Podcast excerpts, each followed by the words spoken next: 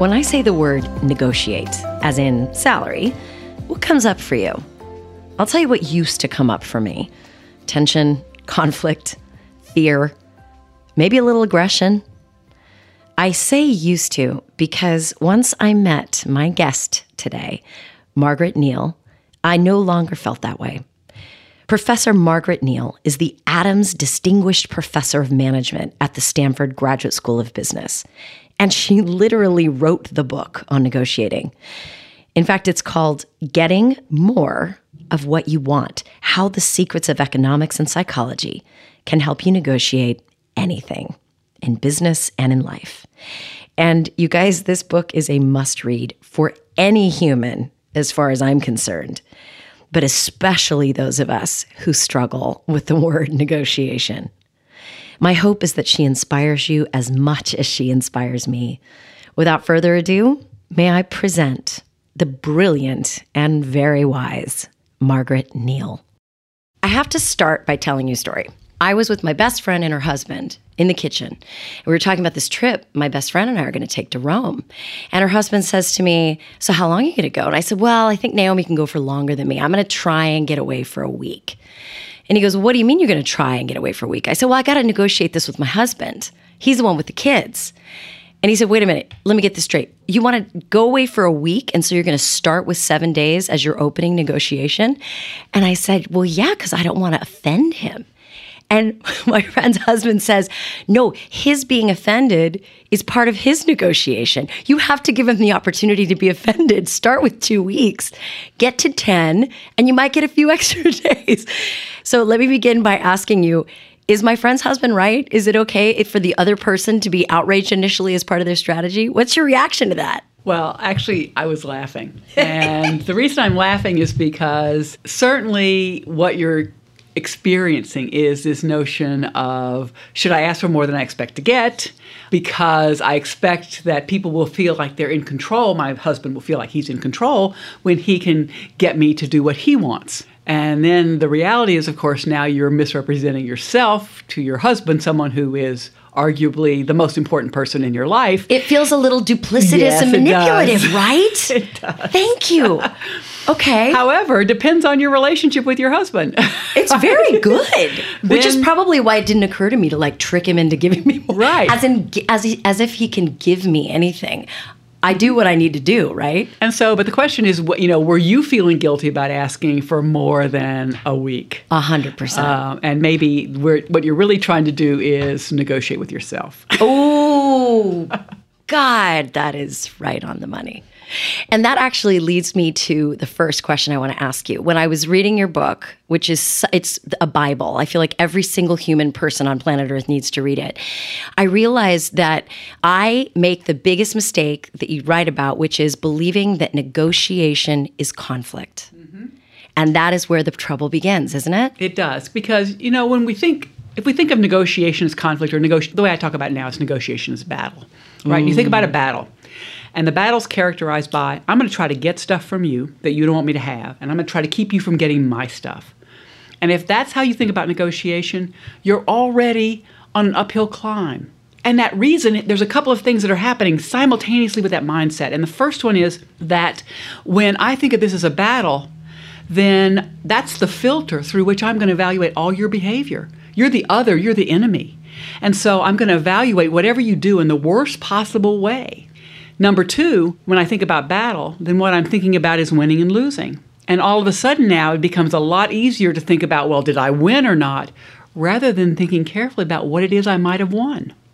And third, even if my counterpart isn't thinking about a battle, if I come in all armored up, ready for a fight, they're likely to reciprocate because they can feel that energy. They can feel it, and so what happens then is is that we have a conflict spiral, and now we have a real fight when it's not really necessary. Okay, so if negotiation isn't conflict, it is instead.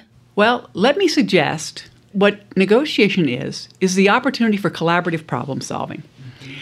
But don't get too confused about when I say collaborative problem solving with how you might have thought about it in the past. Because for a lot of folks, collaborative problem solving, and I'm going to be a little hyperbolic here, is like, oh, win win, everybody gets together, we have kumbaya hugs, and there's rainbows and unicorns and everything all around us. no. When I talk about collaborative problem solving, there are three criteria that are important. Number one, I, as the protagonist in this negotiation, am better off. Better off than my alternative, better off than my status quo, better off than had I not negotiated. Now, that may seem like a low bar. I mean, why would anybody reasonably negotiate and be worse off? Except we all have. A hundred percent. We've all done More this. often than I care to admit. Right, exactly. and so the question first is how do I make myself better off? Number two, because there is no command and control in negotiation, I cannot say to you, you will do this, right? Because in negotiation, the other side can always walk away.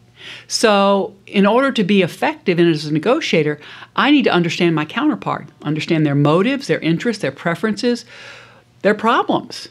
Because if I can't answer the question, why would my counterpart say yes to my proposal, then I'm not ready to negotiate. Mm. And third, and most importantly, when I talk about collaborative problem solving, the proposals that I'm going to make to you, for example, I'm going to frame those as solutions to problems that you have. That's a very different perspective because most people think about negotiation and they're thinking, what's in it for me? What do I want? I want more money. I want more resources. I want more of this. I want more of that.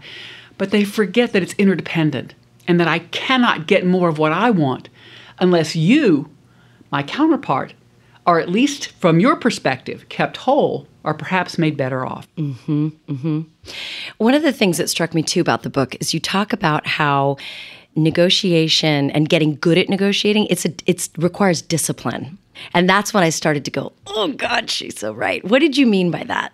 Well there's a lot of things in negotiation that we know we should be doing. But for most of us what happens is we get caught up in the moment. So for example most of us don't really do a good job of preparing for the negotiation. Oh, that's absolutely right yeah we don't know for example we haven't been clear about where our bottom line is and when I talk about a bottom line, I'm talking about a real boundary where I am indifferent. If I'm at my bottom line, I should be willing to flip a coin. And if it lands heads, I say yes. And if it lands tails, I say no. That's how indifferent I should be. But for most of us, mm. what happens when we negotiate is even if we have set a bottom line earlier, we completely throw that away if that bottom line stops us from getting a yes because we privilege agreement hmm. over the quality of the deal. Let me give you an example. Yeah, this is one of those where you need yeah. an example. Ever bought a house? Yes. Okay. Think about the first time that you were about to purchase your house. Okay? First house ever. What'd you do? You did some financial analysis. You mm-hmm. said to mm-hmm. yourself, maybe you, your partner, whatever, your parents, whoever's helping you with this, you said, what's the most we can afford? You did the math, and now you come up with a number. And that number, the most you can afford, is your reservation price. Okay? So now let's say you engage a realtor and you go looking, but you don't tell the realtor your reservation price. Okay? That would be a really dumb idea to do that. And the reason it would be dumb is because your reservation price is arguably the most strategic piece of information in a negotiation because if I know your true reservation price, I know exactly how far I can push you, right? So, but what you say to your realtor is something along the lines of, well, I, we like to look at houses in this range. And so, dutifully, your realtor shows you houses in that range. And you look, and you look, and you look. And what happens is is that you get increasingly more depressed. That's right. Because you're thinking to yourself, you know, these aren't even as spacious as my apartment, and then I'm going to pay all this money. This is crazy.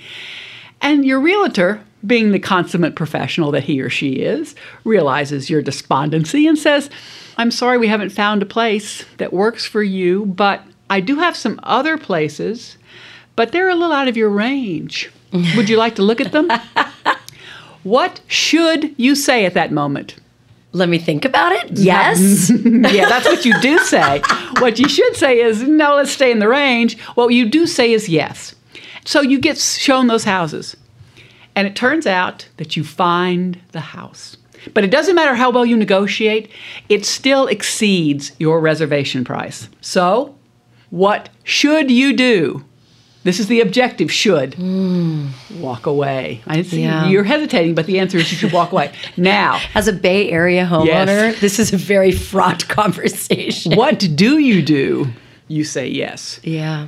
you what you do in that moment and probably for a lot longer after that is you think well you know that number i came up with that reservation price in the cold cool calmness before i fell into lust that's wrong Yep. now all of a sudden i think you know we have kids but they're going to be smart so they don't really need college funds we can put that money into the house we can add that to them number and did you see that kitchen we'll never have to go out to dinner again we can throw all that money into the house and vacations who needs a vacation what a beautiful so place. This is so true. you violate your reservation price Yeah. because you want a yes. Not because it's the right thing to do, but because you want. We so are willing to believe that the only definition of success in a negotiation is a yes. That's right. I mean, the book that your book sort of, I don't want to disparage any other books on negotiating, but your book really dispelled, I think, the core central thesis of the negotiating book of the old days, which was getting to yes. Mm-hmm. And I think getting to yes, by the way, is an awesome marketing title because once you hear it, you never forget. You can't it. unhear it. But I like getting more of what you want personally. Thank you. But But I think that one of the challenges is as a conceptual title, it leads people to believe that the only successful mechanism in a negotiation is an agreement. And sometimes the very best thing you can get is what you had before you started. So you need to know where that line is that delineates a deal you could say yes to to a deal you should say no to. okay, so here's a psychology question a little bit. What role does our ego play in the should, should not situation? Yeah, so I think part of it is it it, it becomes we become invested, right? We, it's like we have to get a house. We cannot not get a house. We ignore the reality that in fact you lived up to this point without having owning a house, right? right. You become obsessed with it. It becomes as one of my many of my colleagues would talk about in terms of research, an irrational escalation of commitment. I've started, I've got to finish it. That's right? amazing. right? So I've got to get there. And we don't think about the implications. One of the things I think is really important is like when you're looking for a house, or possibly with the exception of potential spousal candidates, never fall in love with one of anything. Because if you fall in love with one, you can't walk away. You can't negotiate. Right, you can't negotiate. So, you know, you can decide if you want to only fall in love of, with one of your potential spouses, but the issue of certainly houses, don't fall in love with it. In fact, one of the rules that, that my husband and I agreed to decades ago is that first we work to our expertise, right? So when we have to negotiate something big, like that's my job. And one of the rules around that was if we were looking for a house, for example, you cannot, I don't care what your experience is, you cannot tell me that you've fallen in love with it. I love that. Because if you tell me you've fallen in love with that, you have completely removed any possibility of me to walk away. Because now you've said to me, Maggie, I, I'm in love with this. How can you walk away? What is my love worth to you? Don't put me in that position. oh, that's amazing. That's amazing. But you should also ask, well, okay, so you made a deal with your husband that you'll work to your expertise and you have to negotiate. What does he have to do? My husband is a trained chef. that arguably was the best negotiation outcome That's I have amazing. ever had. That's amazing. I have no idea where the kitchen is. I don't know what you do in a kitchen. I don't know where grocery stores are. Not my job. That's amazing. And, I- and I think in my coaching practice, one of the greatest changes one can make inwardly as a communicator, just interpersonally, not even on a stage, but interpersonally, is when you can learn to not take everything so damn personally. It, it- sometimes I feel like we're too porous. We let things affect us emotionally and become about our identity that really are inappropriate to tie to one's identity.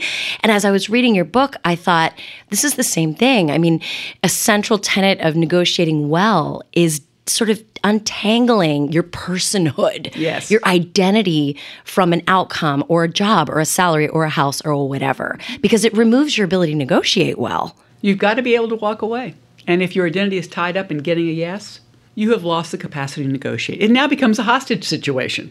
Absolutely has become a hostage situation. The other thing I thought was really important for people listening to this is the importance of labeling things as option A, option B, option C instead of it's either yes or no. I thought that was very powerful because that's another way to remove that emotional connection to it. I want to ask you about gender for a minute. You okay. knew this was coming. of course. You knew this was coming. And if I'm not mistaken, the ratio of women that negotiate salaries was 7%, I want to say, wasn't it? Well, what you're referring to is a study that Linda Babcock did, which was really what motivated her to write a book called Women Don't Ask Negotiation right. Gender Divide. And what she found was is that she asked a group of Carnegie Mellon MBA students, male and female, when you got your job offer, did you attempt to negotiate the details of your employment contract? And 57% of the men said they did, and 7% of the women said they did. And what she also found, which was, I think, pretty impressive, was that of the people who initiated the negotiation, there was no difference by gender in success. That on average, they all got an increase of over 7% in their starting salaries. And that 7%, thanks to compound mm-hmm. interest, becomes really freaking massive. Well, if you, you, if you think about this, let me just give you a little a little thought experiment. So we're going to use round numbers because it's easy to do math in your head with round numbers. So let's say that that you and a colleague of yours who's exactly like you except a different person, right? So you know you're person A, they're person B, and you have exactly the same qualifications, and you get hired by the same company, and the company offers you hundred thousand dollars a year okay, as your starting salary. Let's say that you think, wow, $100,000, I'll just say yes. Because I don't want to negotiate, because somebody might think I'm greedy or demanding or not nice. Now, they might, this is battle mentality is kind of uncomfortable, especially with someone whom I might work with. So I'm just going to say yes. Your counterpart, person B, actually negotiates. And let's say they just get a 7% increase. So they start out at 107, you start out at 100. We're going to make two heroic assumptions so we can keep this going. Mm-hmm. Number one is you and they work at the same company until retirement age. Let's just say 65. Let's say right now you're 30. Retirement age is 35 years away. So for the next 35 years, you and person B work together, do the same job, and every year the company gives you the same raise. Okay? So they so the company is completely blameless. They treat you identically. They gave you the $100,000 that you agreed to. They gave person B the 107. 35 years come and go. Your colleague, person B, decides time to retire. 65, they're retiring. The question I would ask you to think about is how many more years will you have to work in order to be as wealthy from your compensation from the company as person B is when person B retires at 65? A lot of years. Turns out that it's more than eight. So the only difference between you and person B was that 35 years ago, they negotiated and you didn't. So, yes, negotiation can be uncomfortable, but is it worth eight years of your life? it certainly isn't. And it actually, when you talk about the gender issue in the book, you say it could be because of, two, you know, the disparity between men and women and what they earn could be because of systemic sexism Yep. Conscious or unconscious. Or it could be because of an unwillingness on the part of women to negotiate their well, it's, salaries. It's actually more than that, too. But it's unwillingness coupled with women on average have lower expectations of what they deserve than men do. Yeah. And and that when I read that and the expectations issue is huge, yeah. which I want to talk about in a second. But I remember when I was negotiating my salary many this was 20 years ago, when I concluded the negotiation and I had heard from the person who was interviewing me because I was negotiating with HR, he said to me, you know, you're causing a lot of heartburn on the team because and I didn't I, I didn't think I was asking for that much anyway. But I said, okay, I'm very happy at my current job. If it's that big of a thing, let's just walk away. No hard feelings. No, no, no, no. And so the HR person came back to me and she said, You're the only woman who's negotiated with me in my entire time at this company. Mm-hmm.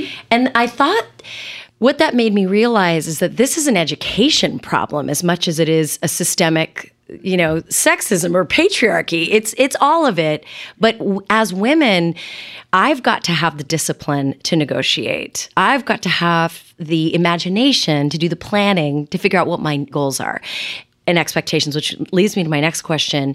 I'm actually negotiating something which shall remain nameless right now. And I was writing down my goals mm-hmm. because that's what Maggie would do. WWMD. Yeah. Maggie would write down her goals and the goals of the other person. And as I was writing down my goals, the altruistic goals, easy, had them all down. I want to help. I want to do this. I want to teach. When I came down to the material goals, I could feel myself cramping up. I, I felt this reluctance to own what I wanted financially out of that arrangement. What do you make of that? Well, welcome to the club, right? I mean, part of the issue, yeah, part of the issue here is is that women's roles in society, our role is to make people feel good, and So we don't true. make people feel good when we're asking for more resources, right? So what happens is we and they get uncomfortable.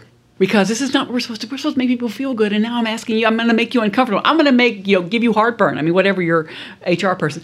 It's like because it's so much easier just to say yes, and because we have low expectations. Plus, we're supposed to make people feel good.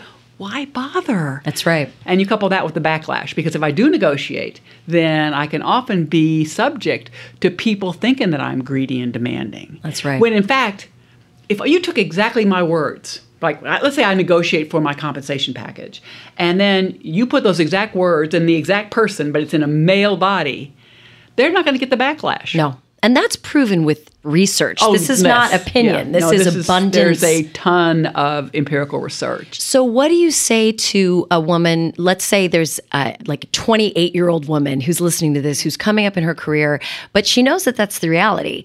What advice do you have to encourage us to push past it? collaborative problem solving. I'm going to get the biggest pushback as a female from asking about a single issue, usually money. That's where you know the, you kind of get the big you are being greedy and demanding. But if I basically do a couple of things. One is I need to package, not ask for a single issue, but package my request as a set of resources. So think about this. With few exceptions, like maybe if I were negotiating for a job right now, it'd be probably for my last job, not my next job, right? Because I'm at the sort of the end of my career where I'm going to actually be paid to do stuff.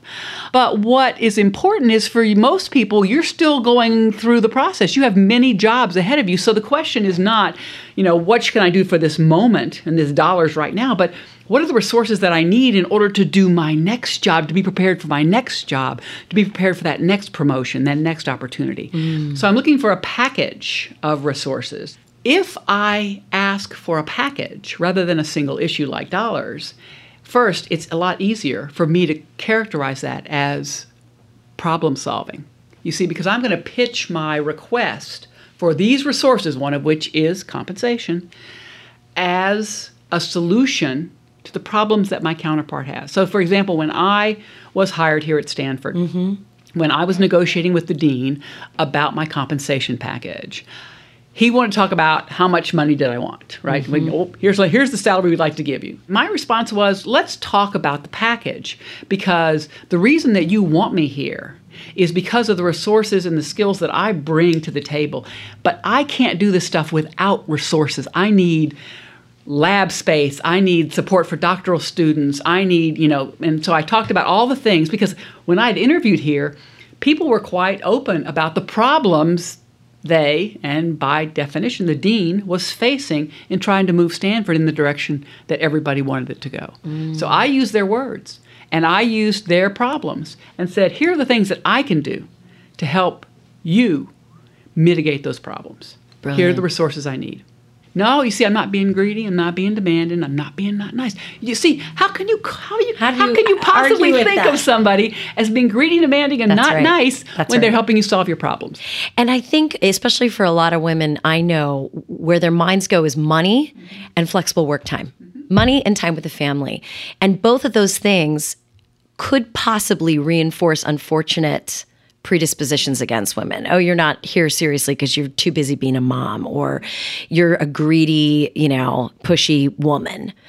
And what you're saying is don't be so small minded. Think in terms of their problem, what resources you need to be successful in that role so that you can easily get promoted and make even more money down the line. Yes, and have more control of your schedule. Yes. Just like we, I mean, it, the truth is, men and women want more control of their schedule. That's right. Uh, but a lot of women, especially those those who have family responsibilities, you know, are saying, I need this, you know, in order to be able to manage this process. Mm-hmm. And the reality is, organizations need women, and so they're, they should be willing to do this, but sometimes they're short sighted. And so you need to sort of think about the broader issues. So I need some resources, I need this, I need that to do, not for me, but for the organization. Love it. So I read this awesome quote the other day. It's actually it's an Albert Einstein quote I'd never heard before. Listen to this.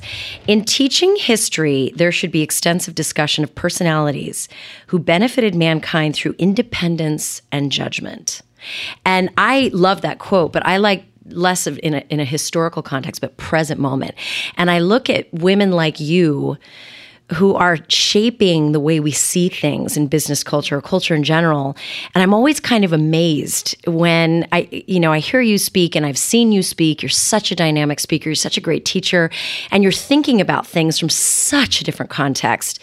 How are you able to be in that independent, Maggie Neale, I do, this is my life and this is my life's work and I do it unapologetically. Like, where did that come from? Did you claim it as a child? Was Gosh, it given no. to you? I grew up in South Louisiana and I tried to go along to get along.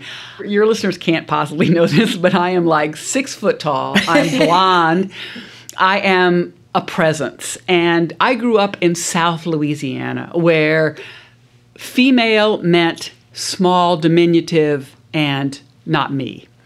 And so I tried to just blend. And being a six foot one blonde woman in South Louisiana, there was no way I could blend. But I tried. And eventually I discovered that it wasn't working. And so I said, you know, I need to actually do something else. I have to actually, I need to make a statement. And part of that statement was, because I had been going along to get along, and I and I'd been told all my life, you know, basically put your light under a rock, put Right. it under a bushel, Yes. like don't, I you know. Women weren't supposed to be smart in math. Women weren't supposed to be doing this. Women weren't, supposed, you know, blah blah blah. Women were supposed to get married. My dad wanted me to go to college so I'd find a better quality of man to marry, right? And I remember his telling me as I got my PhD, you know, you're not going to find a man.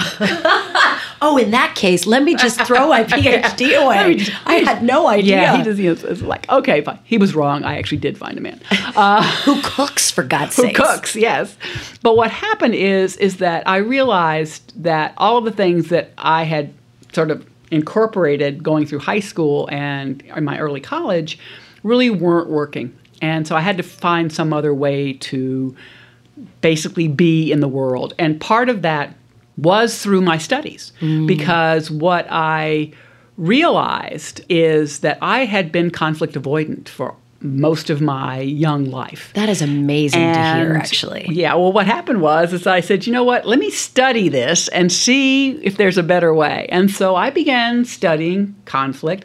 My early studies in conflict were kind of weird because they were like I was actually a, an undergraduate and a master's degree in pharmacy, and so I studied drugs of abuse and how people self-medicated. That was my kind of version of conflict. And then I discovered psychology, and I went, oh my God, let's go over here and study this stuff. And so I studied conflict, and eventually that morphed into, with my doctoral advisor, studies of negotiation. You know, and that's what started it back in, in the late 70s. You know, this is an interesting echo. I remember I worked with a scientist many, many years ago who's gay, and I asked her a similar kind of question. And she said, her, because she didn't blend in from a very young age, she came to a similar decision point where she said, Well, what I've been doing isn't working.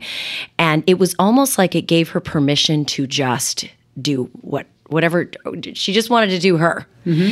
And because of that she went so much further in the sciences than women typically ever went because she just totally unshackled herself from the rules mm-hmm. which i think is just an interesting echo.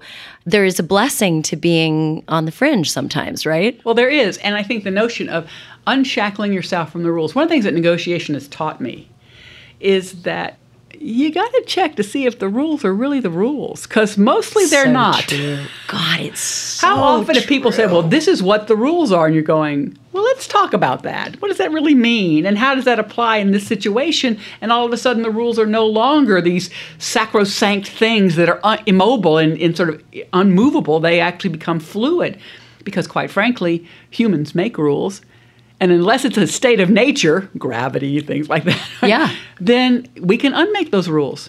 That's right. And I think one of the greatest things we can do as humans is to learn how to gently probe those mm-hmm. rule questions. I think it's applicable across any dynamic, any power dynamic, is understanding how to gently probe the edges of the rules. And that's what I love about your approach to negotiation. It's so it allows everybody to save face. Nobody feels attacked. Nobody feels like they're getting put over on.